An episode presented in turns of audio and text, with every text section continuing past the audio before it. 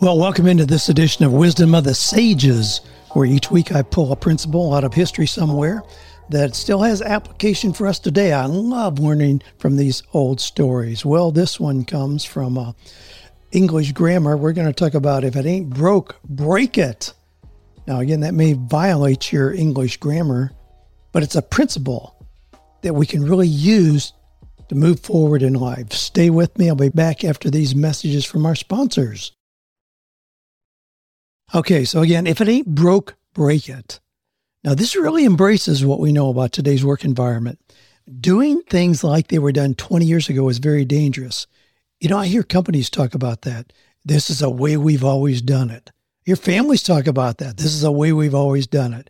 Well, doing things like they were done 20 years ago is pretty dangerous. As a matter of fact, the brilliant business thinker Peter Drucker said before his death back in 2005 that if you're doing things the same way you were even one year ago, you're probably being left behind. Such is the speed of change in the workplace today. And look at what's happened in the 20 years since he said that. I mean, a whole lot of things are different today, changing really, really quickly. Well, here's some of the recent quotes I've heard from clients that I've worked with. These are all individual, just one line from different people. Dan, I've wasted many years of my life. I got too comfortable. I'm suffering from burnout. I feel like I'm a box of parts and nothing fits together. That one always just blew me away when the guy said that. Dan, my job has ruled my life.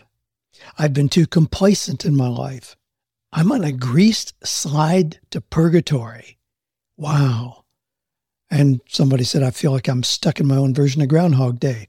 So, one example of the dangers of sticking to conventional wisdom comes from the change that occurred in football in two, well, back in 1906. Prior to this time, football was a low scoring game of running and kicking.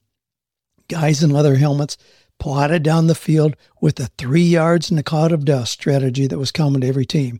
You know, I went to Ohio State University back when Woody Hayes was the coach there, and that was his strategy.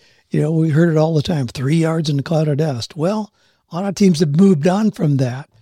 It's because, again, back all the way in 1906, the forward pass was legalized, making it possible to gain 40 yards in one throw. I mean, during that first season, though, most teams stayed with the tried and true, sticking with the conventional wisdom provided by many years of playing the game. This is the way we've always done it three yards in a cloud of dust. One team took another approach.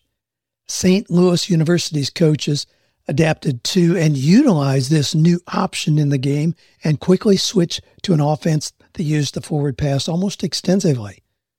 That first season, they outscored their opponents 402 to 11.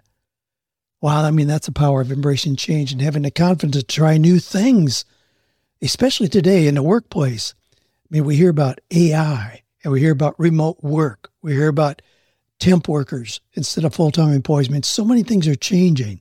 So I want to give you some ideas about how to build your confidence to adapt to this rapidly changing work environment.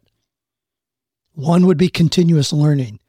Always be learning. Don't ever think that your academic degree was the end of your learning. If it is, you're falling behind every day. So, I mean, get involved in courses, workshops, seminars, conferences, online classes things to keep you relevant and up to date. I mean, I'm going through a class right now on AI technology, how to use it prompts and how to use it. I don't want to be left behind because there's this new technology that's going to change, revolutionize the workplace. Network, connect with colleagues, professionals, other people who you know, even if they're not in your industry, to stay informed about the latest trends, best practices out there.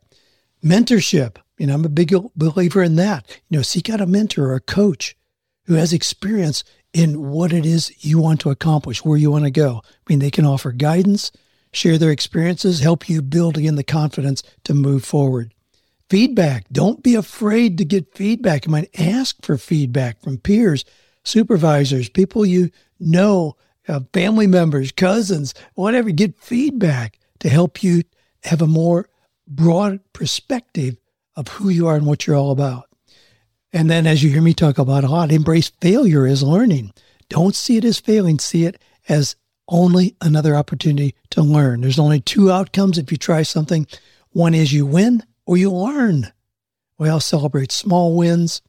I mean, acknowledge and celebrate your achievements, even the small ones. I mean, acknowledging those little steps of success can help you really move forward.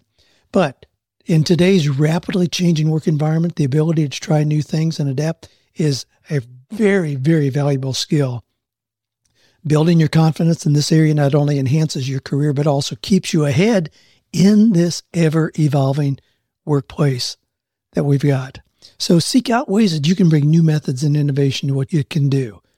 I mean, again, take courses, explore, talk, get feedback, spend an hour in the park. I mean, just do something different. Go go see a, a play that you would not normally go see, or read a book, or try alternative medicine. Do something in your life today that ain't broke and break it. I mean, look for ways to experiment with that break it thinking. You know, in Proverbs, we're told that the wise man looks ahead. The fool attempts to fool himself and won't face the facts. So, what is that one thing that you can do today to break out of some predictable pattern in your life?